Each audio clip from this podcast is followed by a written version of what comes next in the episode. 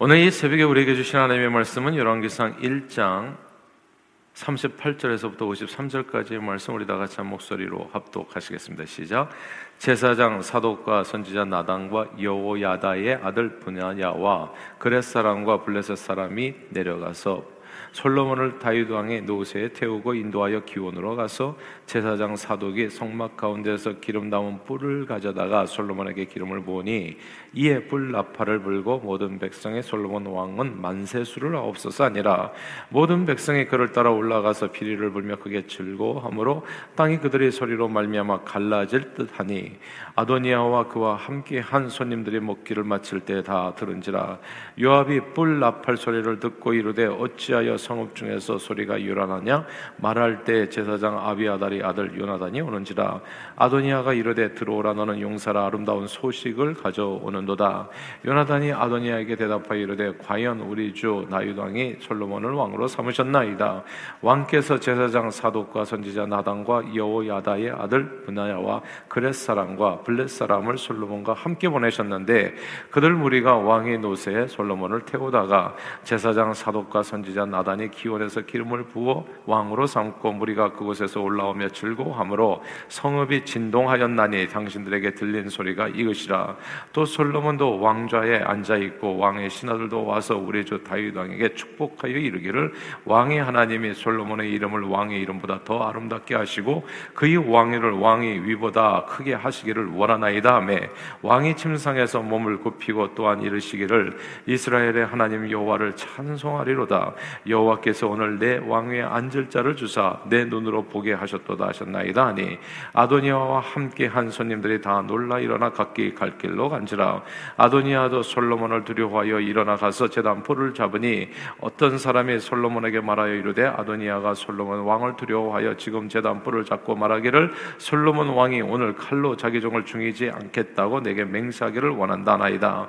솔로몬이 이르되 그가 만일 선한 사람일진데 그의 머리털 하나도 땅에 떨어지지 아니하 려니와 그에게 악한 것이 보이면 죽으리라 하고 사람을 보내어 그를 재단에서 이끌어 내리니 그가 와서 솔로몬 왕께 절함에 솔로몬이 이르기를 내 집으로 가라 하였더라. 아멘. 어떤 왕조이든지 현재 왕의 뒤를 이을 태자 책봉은 매우 중요한 사안이었습니다. 태자가 책봉되어 있지 않으면 언제 무슨 일을 당할지 알 수 없는 세상에서 갑자기 부왕이 죽게 되면 서로 왕이 되겠다고 다투게 될 수 있기 때문에 그러면 나라의 근간이 흔들릴 수 있는 진짜 무서운 재앙이 일어날 수도 있기 때문입니다. 서로 치고받고 하다가 나라가 망할 수도 있는 거죠. 그러므로 왕위의 공백을 최소화하고 왕의 개성을 둘러싼 전국의 혼란을 막고 전대 왕의 정치를 또 안정적으로 개성하고 그러니까 왜 갑자기 왕이 되면은 이게 안 되는 거거든요. 우리 교회도 이제 앞으로 또 후계자를 지금부터 벌써 오래전서부터 기도하기 시작하는데 이게 꼭 미리 나와야 돼요. 그래서 계속해서 이게 정책에 이어질 수 있도록 갑자기 누군가 오게 되면 다 뒤집어지게 됩니다. 지금까지 했던 one two three one thousand은 다 사라지게 되고 완전히 새로운 사람이 되면 또 완전히 새롭게 돼야 되는 거예요. 아, 그러면은 이게 가는 길에서 1대, 2대, 3대로 해가지고 계속 탑쌓기 같이 이제 이렇게 아, 하나님의 축복이 쌓여가야 되는데 이제 그렇지 않을 수가 있기 때문에 이게 무서운 일인 겁니다.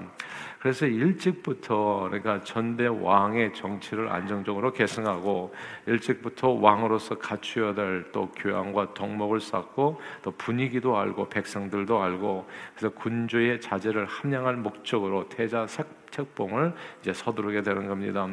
현재 왕을 이을 태자는 보통 조선 시대에는 정비 소생이었죠. 그러니까 예, 왕후 왕후의 소생으로서 적장자가 우성적으로 태자가 될 수 있었습니다. 근데 이 장자가 불초하거나 혹은 일찍 병으로 죽게 되면 이제 순차적으로 정비 소생의 둘째 아들, 셋째 아들 이렇게 그 뒤를 잇게 되었고, 근데 정배에게 이게 아들이 없고 그냥 딸밖에 없다. 소생이 없을 때는 간혹 후궁 소생에게서 이제 자격이 부여되는 겁니다. 그러면 이제 엄청난 이제 정쟁이 벌어지는 거죠. 누구를 갖다가 태자로 하느냐에 따라서 서로 서로 이제 보이지 않는 아, 이제 눈치 싸움이 시작되어지는 겁니다. 왕에게 아들이 없을 때는 태자 책정이 아예 후궁에서도 없되었을 때는 불가능해서 왕이 유언으로 이제 이렇게 추대한 인물이나 혹은 왕이 죽은 후에 아, 후대 왕을 이제 군신들이 다 또 이렇게 아, 또 이렇게 왕 왕과 모호와 이제 다 이렇게 다 상의해 가지고 대왕 대비 마마들과 또 상의해 가지고 왕을 추대해서 세우게 됩니다.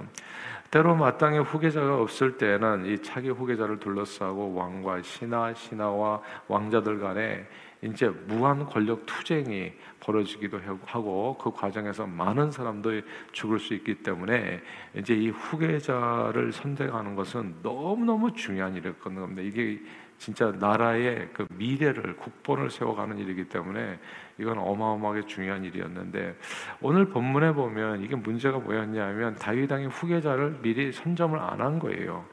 이제 그게 확실하게 결정이 안 돼 있으니까 이제 문제가 생기는 겁니다. 다윗 왕에게는 사실 10명 이상의 아들들이 있었거든요. 다윗이 이스라엘 통합왕이 되기 전에 잠시 헤브론에 있었을 때 그곳에서 낳은 아들이 여섯이었습니다. 큰 아들이 암논, 그리고 둘째 길르압, 셋째 압살롬, 넷째 아도니아, 다섯째 스바냐, 그 다음에 여섯째 이드람 이렇게 여섯 왕들이 왕자들이 있었거든요. 그리고 예루살렘으로 도성을 옮긴 후에는 산모와 그리고 소밤, 나단, 솔로몬들이 또 태어나게 되어집니다. 갈멜 사람 나발의 아내 아비가일이 낳은 다윗 왕의 둘째 아들 길라압은 별 기록이 없는 것으로 보아서 어렸을 적에 일찍 죽었던 것으로 이렇게 추정이 되어집니다. 그래서 솔로몬은 다윗 왕의 한 열 번째쯤 아들이었기 때문에 장자 승계 원칙에 따라서 생각해 보면 거의 아버지 뒤를 이을 확률이 가장 적었던 아들이 솔로몬입니다. 더구나 우리아의 아내 바세바의 사이에서 낳은 아들이었기 때문에 여러모로 이런저런 면에서 볼 때 신하들의 눈에 볼 때는 여러모로 좀 부족하고 어, 사람 세간에 이제 여러 가지 이게 좋지 않은 얘기도 돌아갈 수 있는 왕위에 오르기가 좀 힘들었던 왕이 이제 사실 솔로몬이었던 겁니다. 근데 오늘 본문에 보면 이 태자 책봉 과정을 다 생략해 버리고 이가 나의 태자가 될 것이다. 뭐 이거 생략해 버리고 그냥 막바로 이 솔로몬이 왕위에 다윗 왕의 뒤를 이어서 왕위에 오르게 됩니다. 질문이 되잖아요. 당연히 이런 일들이 이게 자연스럽게 보이지 않기 때문에 어떻게 열 번째 아들 솔로몬이 다윗 왕의 뒤를 이어서 왕위에 오를 수 있었을까? 이게 질문이잖아요. 이게 순차적으로 보면 절대 이게 갈 수가 없는 그런 차례인데 이게 모든 것을 뛰어넘어서 갑자기 솔로몬이 툭 튀어나와 가지고 왕이 된 거거든요. 물론 어렸을 때 태어나기 전에 다윗 왕에게 하나님께서 주신 예언의 말씀들이 있었어요.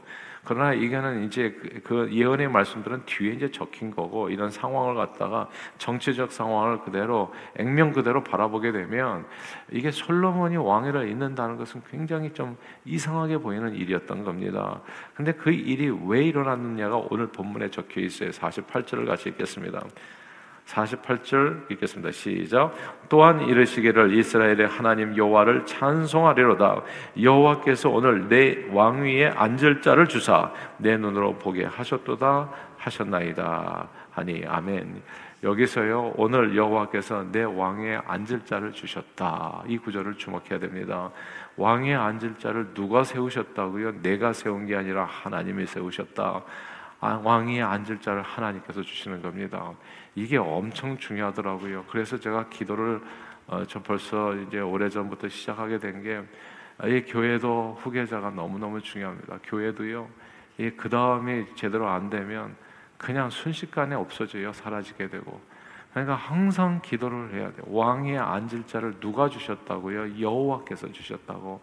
하나님께서 정말 우리를 불쌍히 여기신다면 정말 왕에 앉을 자를 주실 겁니다. 그래서 정말 신실하게 그냥 이 기도로 섬기면서 정말 이렇게 충성스럽게 일하는 사람을 하나님께서 주실 거라고요. 그러니까 이게 굉장히 중요하더라고요. 그러면 일대로 그냥 끝나버릴 수도 없거든요. 그냥 사라지게 아무 공이 없이 그냥 이렇게 그냥 늙어가다가 끝나버릴 수도 있다고요. 이 근처에도 뉴욕과 뉴저지에도 수많은 교회들이 있지만 대부분의 교회가 그냥 없어져 버리는 까닭은 일 때는 어마어마했는데 후계자 잘못 만나가지고 아실 거예요. 펠러스에도 장로교회라고 들어보셨습니까? 벌써 옛날 얘기가 돼버리는데 그냥 제일 큰 교회였어요. 여기 뉴저지에서 오늘날 사라졌어요. 예. 그게 그냥 후계자가 그렇게 무서운 거죠, 사실은. 누가 와서 어떻게 이어가느냐에 따라서 그냥 멀쩡했던 교회가 한순간에 그냥 자빠지게 될 수도 있다는 거 이런 내용입니다. 그리고 모든 교회들이 대부분 거기서 몸살을 앓게 되거든요. 교회뿐만 아니라 모든 단체가 그렇다는 겁니다. 특별히 나라는 얼마나 그렇습니까? 근데 오늘 본문을 꼭 기억하십시다. 왕위에 앉을 자를 누가 세운다고요? 여호와께서 하나님께서 세우신다.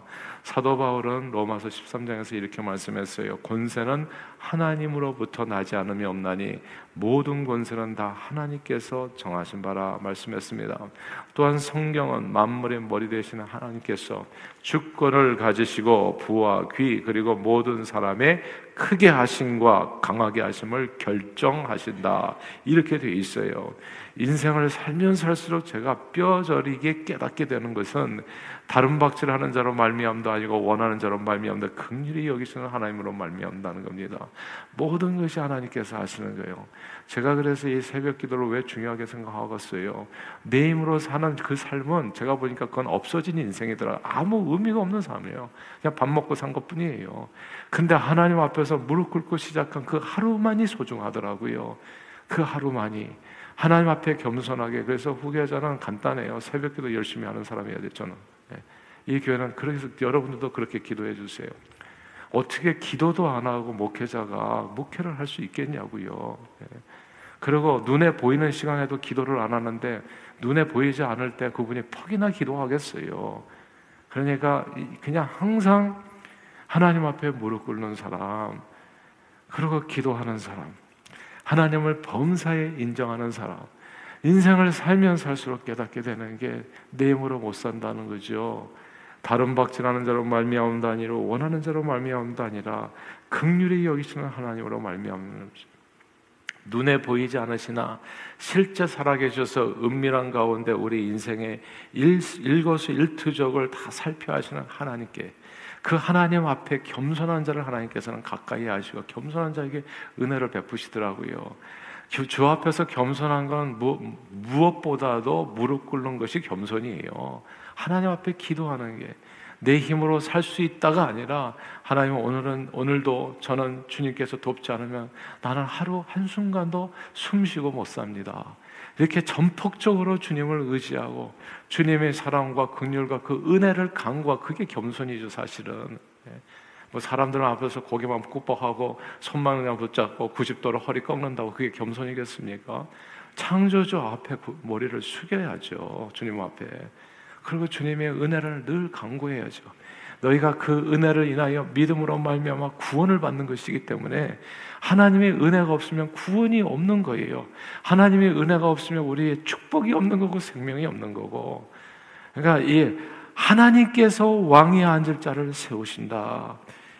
간혹 하나님의 뜻에 따라서 세워지지 않고요. 인간의 힘과 지혜와 능력으로 권세를 강탈하는 사람들이 있어요. 그냥 기도 하나도 안 하는데도 잘 사는 사람이 있는 것처럼 보이잖아요. 근데 성경은 얘기해 제발 악인의 형통을 부러워하지 말라. 예수 안 믿어도 잘 사는 그는 제가 예전에 보니까 예수 안 믿는 나라는 못 산다 그러니까 누가 또 딱 일본을 대더라고요. 네. 일본을 보십시오. 일본은 800만 귀신을 섬기면서도 저렇게 잘 살지 않습니까? 제가 성경을 제대로 보라고 악인의 형통을 부러워하지 말라. 네. 악인은 바람에 나는 겨와 같이 눈에 보이는 게 전부가 아니거든요. 그리고 이게 99%에서 1% 예를 느부갓네살을 하나님께서 살려 주셨잖아요. 느부갓네살 하나님을 모르는 바벨론을 강대하게 해 주셨잖아요. 그 하나님께서 그렇게 강대하게 해 주셨다고 해서 그 나라가 옳은 게 아니거든요. 하나님을 섬기지 않는 게 옳은 게 아니거든요. 그렇게 해서 하나님 앞에서 똥막대기 같이 쓰임 받다가 한순간에 사라진다고요. 그거는 악인은 악한 나를 위해서 쓰임 받기 위해서 하나님께서 살려둔 것뿐이에요, 사실. 이런 내용들이 사실 주 안에 있는 겁니다. 하나님의 뜻으로 세워지지 아니하고 자기 자신의 힘으로 그냥 열심히 뛰어다니고 그래서 아이들에게 가르쳐 줄 게 딴 게 없어요. 너는 하루도 기도 없이 시작하지 말고 하루도 기도 없이 잠들지 말라. 이게 신앙 교육이에요. 제가 늘 드리잖아요. 나는 은퇴하고 나면 아이들 교육하고 싶어요. 도대체 뭘 교육, 애들 때가 제일 중요한데 어떤 교육을 하냐고요. 항상 아침에 그냥 이 선생들이 이렇게 생각하면 안 돼. 우리 애들은 젊어가지고 못 일어나요. 못 일어나는 게 어디 있어요, 도대체. 제가요 대학교 다닐 때 내 친구 하나 있었는데 그 집에 항상 친해가지고 가는데 그 부모님이 저한테 하소연하 얘는 이제는 아무리 해도 안 깨. 아침에 꼭 10시에 일어난다. 근데 우리가 전방 교육이라고 있었어요. 대학교 때. 전방에 가가지고 입소해서 훈련을 받는 겁니다. 뭐 구보도 하고 일주일 동안. 그러니까 그냥 부모가 걱정을 하는 거야. 얘는 군대 가면 맨날 두드려 맞을 텐데 어떻게 일어나냐? 얘 10시에 맨날 일어나는데. 제가 걔랑 같이 들어갔거든요. 대학교에. 전방교육 들어가니까 걔가 우리 내 몸 안에서 제일 먼저 일어나는 애예요. 예. 몽둥이가 그렇게 무섭더라고요. 보니까. 예. 그러니까 못하는 게 어딨냐고요. 안 하는 거지 자기가. 그러니까 사람에게 속으면 안 돼요. 자기 자신에 육신을 쳐서 복종시켜서 말을 듣게 하는 거죠. 하나님의 말씀을 따라 살아갈 수 있도록 내 육신해져서 육신대로 살 것이 아니라 육신의 생각은 사망을 이루기 때문에 이게 다 성경 말씀인데 사람들은 성경 말씀에 건성으로 듣고 들어도 행하지 않고 안 믿고 근데 자기 자신의 삶을 말씀에 비추어서 고쳐가면요 그 사람은 반드시 복을 받게 됩니다. 여호와께서 집을 세우지 않으면 세우는 자의 공로가 모두 허사가 됩니다. 악인은 바람에 나는 겨와 같이 순식간에 망해버려 개인과 가정과 가문이 모두 멸망하게 됩니다. 성경 말씀입니다.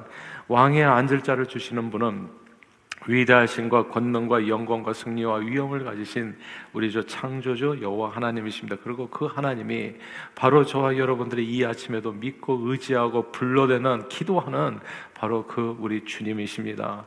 그런데 왜 하나님께서는 장자 계승 원칙에 따라서 다윗 왕의 후계를 자를 세우지 아니하시고 솔로몬을 왕으로 세우셨을까요? 선택하셨을까요? 이게 또 궁금하잖아요. 솔로몬은 무려 다윗 왕의 열 번째 아들인데 어떻게 거의 막내가 왕에 오르게 되었을까? 다윗 왕의 첫 아들이 누굽니까? 첫 아들이 암논인데 암논은 그냥 가만히만 있어도 왕이 되는 사람이에요. 이 사람은. 근데 가만히만 있어도 왕이 되는데 그거를 못 참고 또 일을 벌려요. 그러니까 정말 하나님의 말씀을 갖다 놓고요. 이 말씀에 나를 맞추면은 진짜 그 사람은 복을 받아요. 근데 말씀을 뒤로 하고 자기 육신의 욕망을 따라서 가면 욕심이 잉태한 즉 죄를 낳고 죄가 장성한 즉 사망이 이른다고 반드시 망하게 됩니다. 다윗 왕의 후계자 제 1순위 암논 그러나 이 배다른 동생이 압살롬의 누이 친누이인 이 다말에게 반해가지고 억지로 또 강간을 하는 바람에 다말이 오빠와 다윗 왕의 셋째 아들 그 압살롬에게 죽임을 당합니다. 근데 이게 그렇게 아버지 마음을 아프게 했던 일이에요. 딸을 갖다가 강간한 이게 근친간에 이게 있을 수 없는 일인데 이 못난 짓을 갖다가 이 아들이 했다고요. 그러니까 아버지 마음에 못을 박은 아들이 첫째 아들 암논. 둘째 길라압은 성경에 언급이 된 것을 일찍 죽었던 것으로 추정되고 셋째 압살롬이 그러면 후계자가 되어야 되는데 가만히만 있으면 아버지 말에 순종만 하고 있으면 왕이 돼요. 근데 또 아버지에게 또 대항해가지고 큰 아들을 죽여버리고 또 어디로 갔다가 또 잘 안 된다고 싶으니까 자기가 그냥 스스로 왕으로 칭하고 반란을 일으켜가지고 결국 이 아들이 죽어요. 아버지 마음은 압살롬에게 있었거든요. 네가 왕이 되기를 원했거든요. 압살롬이 그렇게 멋있는 사람이었거든요. 다윗 왕이 기대했던 그 반란을 일으키는 아들이 죽었을 때도 그렇게 슬피 울었거든요. 근데 이 아버지의 마음에 못을 박는 자식들이에요, 다. 암론이 그랬고 압살론이 그랬고. 이게 첫째서 셋째까지 모두 사라지게 되니까 그 다음 차례가 넷째 아도니아입니다. 오늘 본문에 나오는. 근데 아도니아는 늙은 아버지 허락도 없이 또 사병을 기르고 다시 당의 신하들 좀몇번 모아 잔치를 열고 스스로를 높여서 내가 왕이 되리라 선포하는 어리석은 행동을 좀 가만히만 있으면 뭐가 또 되는데 가만히를 안 했어요. 이 어리석은 행동으로 인해서 솔로몬 왕 책봉이 서둘러지고 순식간에 마무리가 되어 버립니다. 열왕기상 1장을 통해서요. 솔로몬과 아도니아의 차이가 결정적으로 하나 나타납니다. 요게 중, 중요합니다. 요 내용이 되게 중요해요. 딱 하나예요, 딱 하나. 아도니아는 아버지 다윗과 전혀 상의하지 않고 그리고 하나님과도 상의하지 않고 선지자하고 선지자가 없어요 거기에 예. 하나님의 사람이 없고 첫째는 하나님이 없고 둘째는 아버지가 없고 아버지 다윗을 무시하고 아버지 허락 없이 스스로를 높여 왕의 자리에 오르려고 솔로몬은 처음부터 끝까지 나단 선지자가 있고 솔로몬은 처음부터 끝까지 아버지가 있고 늙으신 아버지 힘없는 아버지 그래서 돌아가실 때까지 아버지를 가볍게 생각하는데 제가 왜 1, 2, 3대를 계속 노래 부르는 줄 아세요? 그게 나는 우리 애들이 복 받기를 원해서 노래 부르는 거예요. 제발 아이들을 어떻게든지 설득해서 교회를 데리고 오세요. 같이 앉으세요. 예배를 드리세요. 설교가 중요한 건 일도 아니에요. 하나님의 말씀에 따라서 살아가는 거 무슨 찬양이 중요합니까? 네. 무슨 교육이 중요합니까? 이딴 게 중요한 게 아니라 한 가지라도 하나님의 말씀에 순종하는 게 중요해요. 그렇게 살아가면 반드시 하나님께서 복을 주신다고요.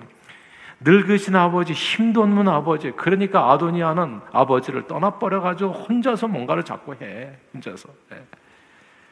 근데 오늘 보면 제사장 아비아달의 아들 요나단이 보고해 보면 솔로몬이 왕에 오르는 과정에 상세하게 적혀 있는데 그 모든 문장 속에는 아버지 다윗왕이 멘션되고 있습니다. 아버지가 아들을 43절에 이하에 보니까 우리 주 다윗 왕이 솔로몬을 왕으로 삼아왔다. 44절에 왕께서 신하들 이 늙은 왕 아버지가 신하들을 보냈고 아버지 노새 솔로몬을 태웠고 아버지 선지자가 기름 부어 왕을 삼았고 아버지 신하들이요 다윗 왕에게 축복하였고 아버지가 침상에서 몸을 굽히고 오늘 저 여러분들이 함께 읽은 본문 왕의 하나님 여호와를 찬송하였다 이렇게 되어 있는 거예요. 솔로몬이 왕에 오르는 과정은 생각보다 중요합니다. 왜냐하면 아버지를 무시한 아들과 아버지의 명에 철저히 순종한 아들과 운명이 갈리는 모습을 확실하게 보여주기 때문에 저희 형제가 다섯이 있어요. 근데 저는 이 사실을 제가 예수 믿으면서 깨닫게 됐어요. 아, 예수 믿을, 믿는 신앙인으로서 가장 중요한 게 뭔지를. 그래서 이단이 그게 아니라는 겁니다. 이단에 빠지면 무조건 망해요. 이단은 부모를 버리게 하거든. 무슨 하나님을 믿는데 부모를 버리는 게 어딨냐고요. 부모 말을 안 들어 이단에 빠지면. 그러니까 그게 가짜인 거예요. 그게. 예. 그게 고르반인 거예요. 하나님 앞에 드림이 되었다면 부모를 섬기지 않아도 된다. 이게 고르반인 겁니다. 이게 엉망진창이 그게 사기꾼들이에요. 저는 예수를 알고 나서 제가 진짜 알게 된 게 내가 아버지를 섬겨야 되겠구나. 내가 축복의 아버지. 우리 아버님은 신앙이 그렇게 많지 않았어요. 그러니까 내가 일주일 딱 휴가를 항상 그때 일주일 가졌었는데 일주일 내는 모든 시간을 저는 아버지께 다 썼어요. 예. 여기에서 16시간 가는데 제 조지 애틀랜타에서 또 거기 먼데 사셔가지고 항상 오시라고 그랬는데 안 오셨거든. 그 시간을 차 타고 가가지고 일주일 당 아버니가 오는 게 제가 그게 휴가였어요. 예. 왜냐하면 거기 가서 내가 아버지에게 축복 기도 받는 거. 그러니까 축복 기도를 해달라고 그러면 우리 아버님은 항상 내가, 너가 나한테 기도를 해야지 내가 무슨 기도할 줄도 모르는데. 근데 그 아버지라고 하는 그 존재가 이게 하나님이 주시는 축복이 성경 말씀 그대로 인용할게요. 네 아버지, 네 부모를 공경하라. 이것이 약속에 있는 첫 계명이 이가 네가 잘 되고 땅에서 장수하리라. 그거예요.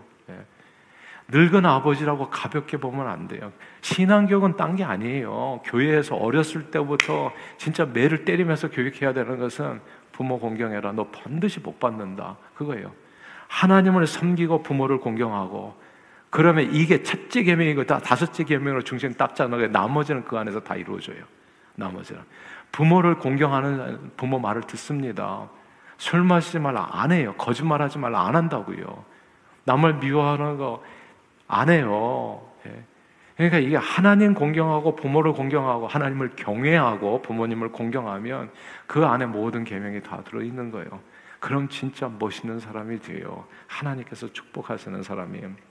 실제로 성경에 보면 장자가 아니었으나 장자의 축복을 받은 아들들이 적지 않습니다. 가인은 장자였으나 유리하는 자가 됩니다. 장자를 꼴을 잃고 셋째 셋이 아담의 후손이 되잖아요. 가인도 아버지 말에 복종하지 않은 사, 순종하지 않은 말 안 듣는 동생을 아버지가 죽이라고 했겠어요. 그러니까 말 안 듣는 자식은 그냥 다 안 돼요. 그냥 그냥 안 돼. 음. 아브라함의 첫 아들은 이스마엘이었지만 이삭이 대를 잇게 되고 이삭의 장자는 에서였지만 그도 역시 장자권을 잃습니다. 다 아버지 말에 불순종했던 자식들이 다 끝나버려요. 부모의 말에 불순종하면. 야곱의 아들은 열두 아였지만 그 아들 루벤은 그냥 아비 침상에 올라가지고 끝나버렸어요. 장자의 축복을 이었던 아들이 열한 번째 요셉이 어갑니다. 다윗도 막내였죠. 이렇게 장자권을 잇게 된 사람들이 몇 명, 그러니까 하나님의 축복권을 잇게 된 사람들이 몇 명을 보면 공통점이 있어요. 모두가 다 부모를 공경한 자식들입니다. 성경 말씀 하나도 틀린 것 없어요. 하나님은 살아계세요. 사람이 한 대로, 사람이 심은 대로 거두게 됩니다.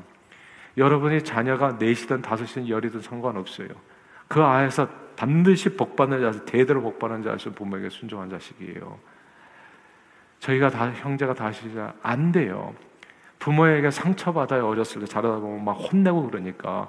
그래가지고 부모에게 대들어도 그리고 그런 하나를 갖다가 자기 헤어지고 나서 장성해가지고 품고 사는 자식들이 간혹 있어요. 제가 보면 우리 다섯이 있는데 그 마음을 품은 만큼이 망하더라고. 네. 안 되더라고요. 그러니까 성경 말씀 하나도 틀린 것 없어요. 하나님께서 세우신 권위를 존중하고 그에 복종한 사람, 눈에 보이는 권위에 순종치 아니한 자가 눈에 보이지 않은 하나님께 복종할 수 없어요. 모든 권세는 하나님이 정하시는 겁니다. 크게 되고 위대하게 되는 것 다 하나님께서 하시는 일이에요. 그러므로 저는 저와 여러분들이 하나님의 말씀에 붙들리기를 바라고 자녀들은 바르게 교육하기를 원하고 그러니까 우리 아이들에게 제가 가정 교육할 때 딴 게 아니에요. 어차피 안 들으면 그걸로 끝이에요. 어떻게 살아도 망해요. 그러니까 말이라도 제대로 해줘야 돼요. 그리고 아이들 이렇게 교육할 때 뭐 세상적으로 막 이렇게 설득하고 그렇게 하는 게 아니에요. 네. 그렇게 해서 살아면 안 돼요. 더 마음 목소리가 커져요. 해줄 말은 하나님의 말씀밖에 없어. 진리의 말씀, 생명의 말씀. 너는 내 말, 부모 말을 안 들으면 너는 망한다. 길이 없다. 내 부모에게 모든 일에 순종하라. 그게 네가 잘 되는 길이다. Period. 그리고 나머지는 네 마음대로 사는 거예요. 말을 들으면 살고 아니면 오늘 아도니아가 솔로몬처럼 갈라지는 거예요. 그러나 저와 여러분들의 마음에는 우리 자녀들이 복받기를 원하잖아요. 신앙생활은 듣기 좋은 얘기를 듣기 위해서 신앙생활하는 게 아닙니다. 신앙생활은 복받기 위해서 하는 거예요. 나는 우리 자녀들이 복받기를 원해요. 그러니까 얘기하는 거예요. 나를 섬기라는 것처럼 들려가지고 굉장히 때로는 이게 좀 저기 한데 멀쩡한데 그러나 그게 사는 길이에요. 부모에게 걱정해야 된다.